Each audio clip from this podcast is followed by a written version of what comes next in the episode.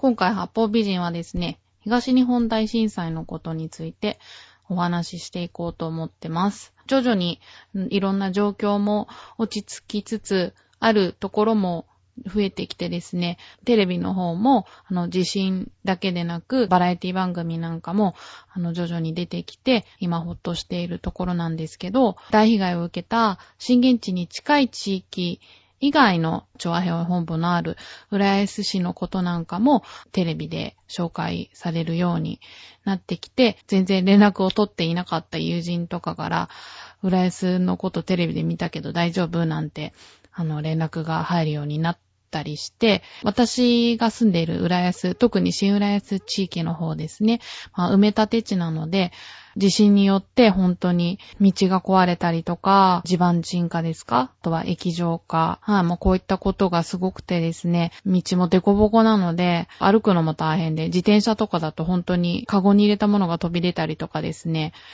靴も泥だらけになりますし、液状化の二次災害で、その地面の下から出てきた土が、もう風に飛ばされて、すごい粉っぽいんですよね。だから風が強い日は本当にコートとかに砂がついてしまって、この辺歩く人はみんなマスクしてますよね。二次災害っていうものがね、今は出てきて、放射能が水道水から検出されたとか、計画停電ですね。大変ですよね。余震とか計画停電とかで工事が思うように進まなくて、整備が遅れてるっていうこともあるので、まあちょっとそういう状況が続いてます。あの、震災当時なんですけど、3月11日、震災があった日はですね、私は浦安市内で仕事をしているので、何時間もかけて歩いて帰ったとか、帰れなかったってことは、そういったことはなかったんですね。比較的恵まれてる方だと思うんですけど、会社で仕事をして席を立ったらですね、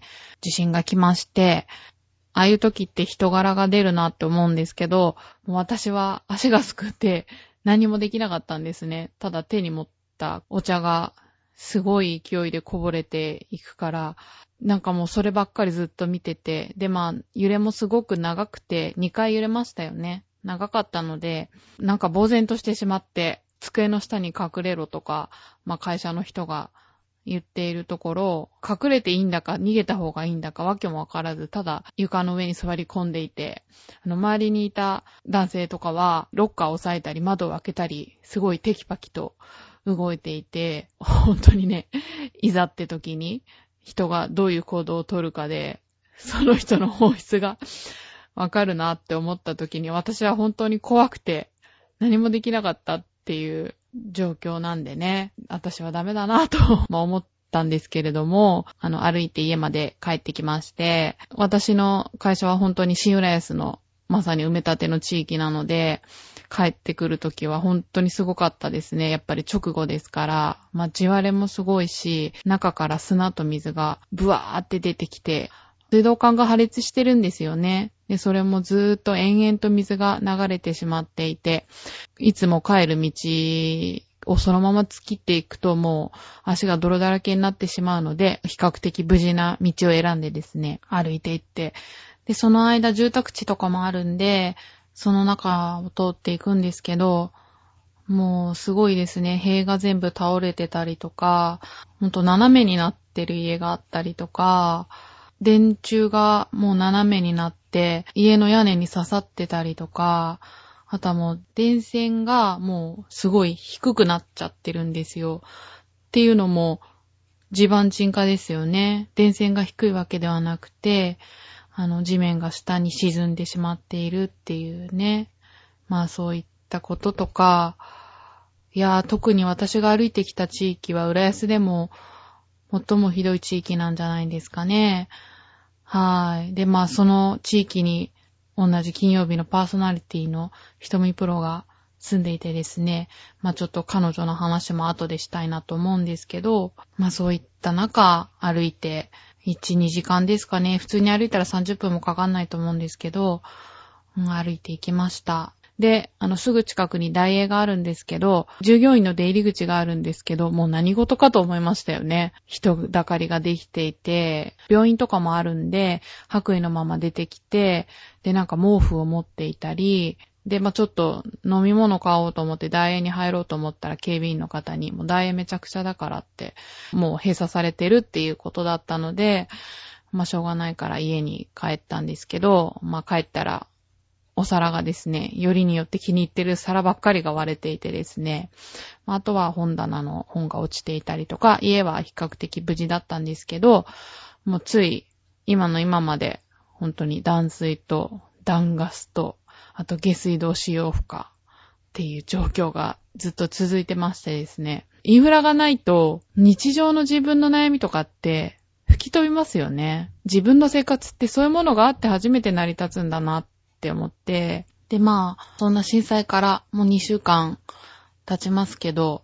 まあ、その2週間の間ですね、実は私、韓国旅行に行ってまいりました。あの、震災が決まったから行ったというわけではなく、前々から予定してたんですけど、偶然インフラが滞っている間にですね、まあ、韓国旅行に行けるっていうことで、最初はなかなかそんな気分にもなれないので、キャンセルとかも考えたんですけど、あの、まあ、リスナーの方とか、まあ、友人とかも、この時期に行くのは正解だ。まあ、背中を押してくれたんで、行ってきました。まずほんと成田空港で驚きましたね。今まで一度も見たことないぐらい、たくさんの外国人が成田空港におりまして、これが噂に聞く帰国ラッシュかと思ったんですけど、あの、中国系の方と、あとは東南アジア系、インドネシアとか、インドとかね、そちらの方も多かったですね。みんな毛布かぶって寝泊まりしてるんですよ。話に聞くと、飛行機のチケットが取れないから、キャンセル待ちってことでね、ずっと待機してる状態だったんですね。あもうそれだけでもなんかすごく異常な雰囲気を感じましてですね、韓国に着いたら本当に噂に聞く被爆チェックですか？それもやっておりまして、まあ、震災近隣の方限定っていうことだったんですけど、まあ、そういった形で日本人は入国にも時間がかかってしまったんですね。で、まあ、韓国に着きまして、まあ、普通に観光もしたりしたんですけど、韓国でも地震の注目度がすごく高くてですね、どこに行っても日本の地震のことを聞きました。募金をやっているところがあったりとか、あとはなんか、日本人頑張れって旗がいっぱい立ってたりとかね。そこでですね、せっかくですので、海外から見る今の日本の状況っていうものがどういうものか知りたくてですね、インタビューなんかもしてきましたので、ご紹介をしていきたいと思います。今回3名の外国人に聞いてまいりました。韓国人と中国人とアメリカ人ですね。まずは韓国人の女性から。韓国でも地震ってあるんですか한국에는거의지진이오지않는데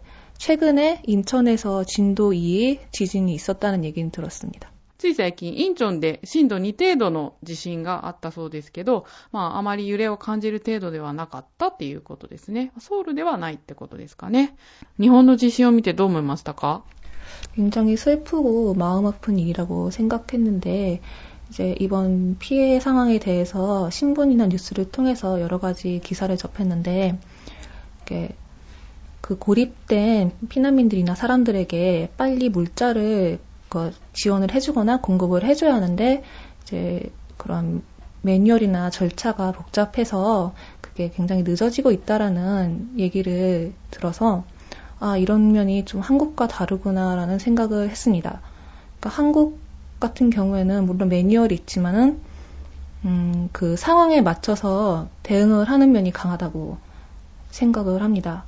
地震の映像を見て、すごくかわいそうで胸が痛みましたと。物資を送るのが複雑なことに手続きとかに追われて、規則を守って行動することで結局、スピードが遅くなってしまっていると。その辺がちょっと韓国と日本と違うなと思いました。韓国でもそういう被災の時のマニュアルはあるけど、韓国は基本的にマニュアル通りではなく、状況に合わせて対応するので、そこに違いを感じました。海外から見た日本人の行動が注目されてますけど、韓国人から見て今回の日本人の行動はどう思いますか굉장히큰재난이었음에도굉장히당황하지않고침착하게대응하는일본분들의모습이굉장히인상깊었습니다大きな災難だけど、慌てずに行動する日本人の行動が印象的でしたと。 はい、というわけで、韓国人の女性にインタビューいただきました。こういう意見って日本国内でも結構出ていて、日本人と韓国人をなんか比較するときによく言われてるんですけど、まあ韓国人ってすごいスピードが速いんですよね、何するにも。今回のような災害時って、やっぱりスピードが勝負だから、1分1秒争って人が生き延びたり、亡くなってしまったりってあると思うんで、新聞とかにもありましたけど、やっぱり日本人は規則を守りすぎて、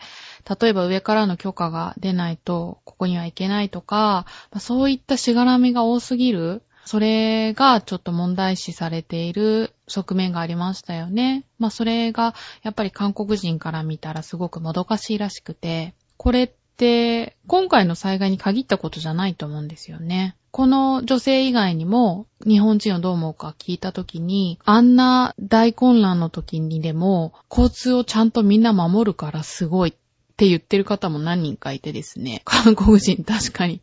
信号守らない人とか多かったんで、今はあの、罰金になってしまったんで、守りつつあるんでしょうけど、そういうところが、日本人すごいねっっていうところでもあるので、まあ一長一短ですよね。ただ本当に人命に関わるような場合っていうのは、何のためかっていうことを忘れちゃいけないなとは思いますけどね。韓国にいた数日間ですね、やっぱりすごく日本に近い国っていうせいか、毎日のように日本のニュースがやってたんですね。それこそ日本にいる時の勢いと変わらないぐらいですね、被災地の状況とか、原発の状況とかですね、あとすごいなと思ったのは、もう韓国人の学生たちが討論する番組っていうのも、まあ日本にもよくあるんですけど、まあそういったものでも日本の地震についていろんな討論が活発に行われていてですね、世界中が注目しているなっていうのをすごく実感しました。地震の状況すごく聞きたがってましたね、みんな。原発はいくつあるんだとか、見ず知らずの韓国人とかでも、日本人だってわかると、どこに住んでるんだって聞かれて、まあ、千葉だって言うと、おー、かわいそうに、とか、言われたり、まあ、ミョンドンっていう韓国の観光地なんですけれども、日本人同士で話したりとかするんですけど、九州とか関西とか、まあ、そういった被災地と全く遠いところから来ている人ばっかりで、東京方面から来たって人には一人も会わなかったですね。ではですね、続いては中国人にインタビューも取ってきましたので、ご紹介いたします。地震を経験したことはありますか？呃，小时候经历过几次地震，在老家的时候，然后那个在大概十几岁的时候，也经历过一次比较大的地震。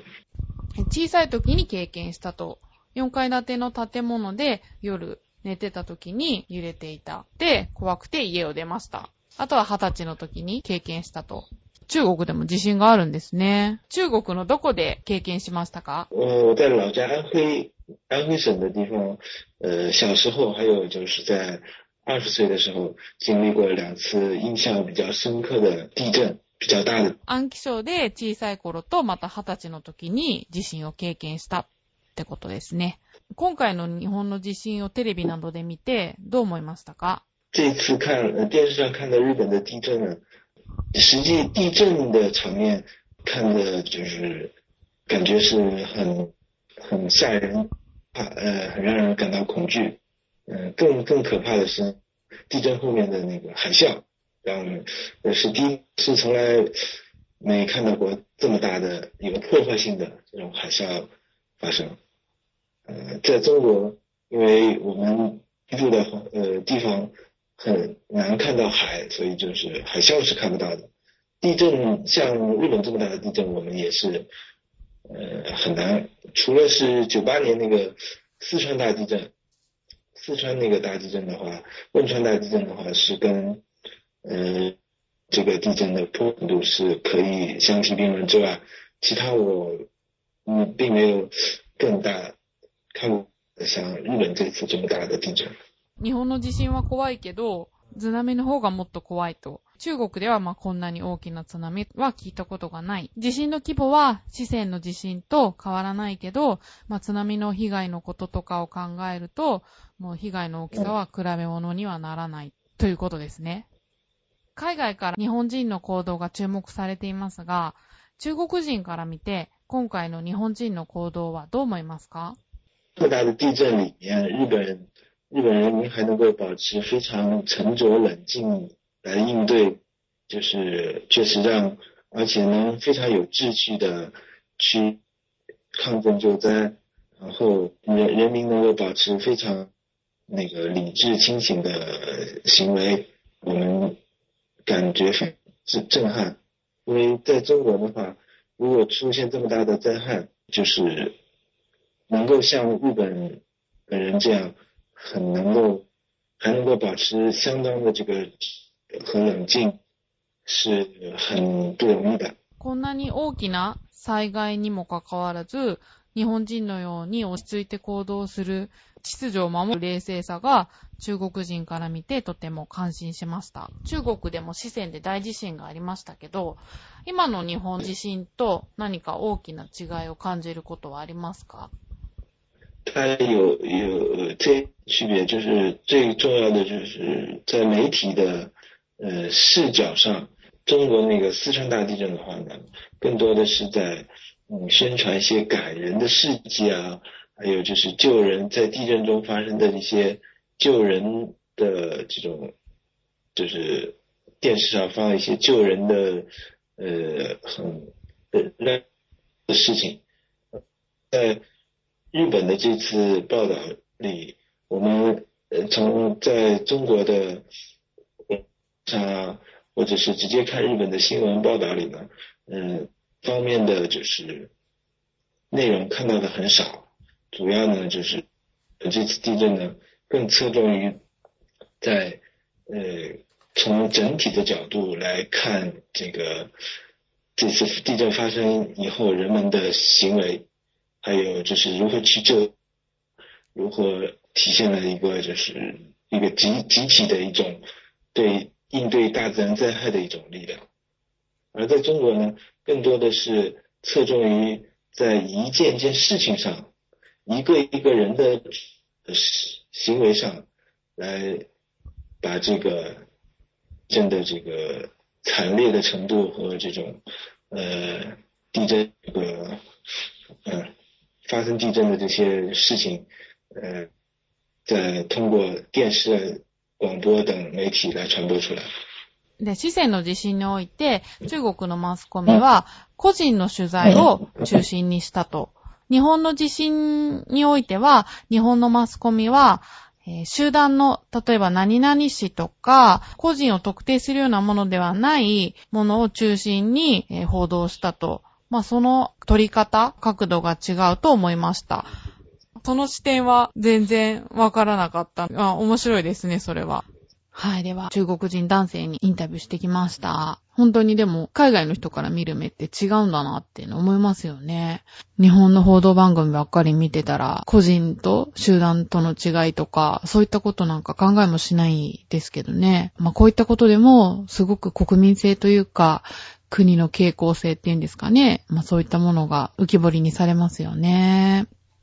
はい。では、最後にですね、アメリカ人の男性にインタビューをしてきましたので、ご紹介いたします。えっと、地震を経験したことはありますか、uh,？I've never experienced an earthquake before. No. あやっぱり珍しいんですよね。アメリカには地震ってあるんでしょうか ?No earthquakes there, no. ないということ日本の地震をテレビで映像で見たと思うんですけど、どういうふうに思いましたか ?felt very bad for Japanese people. It was horrible. 恐ろしかったと。アメリカ人から見て、今回の日本人の行動はどういうふうに思いますか it's very, Yes, it's very great. Japanese people are very a tight-knit group of people that just feel for each other and help each other out. And I think America, Americans think it's great what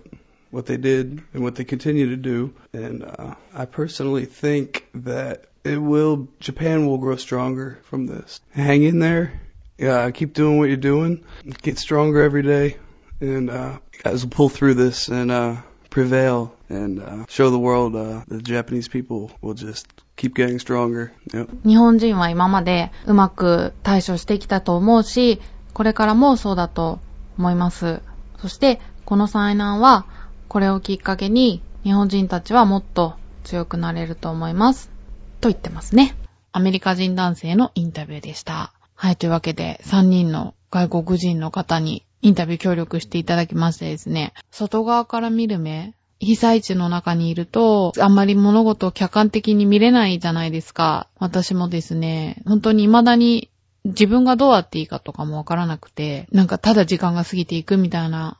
ところが多かったんですけど、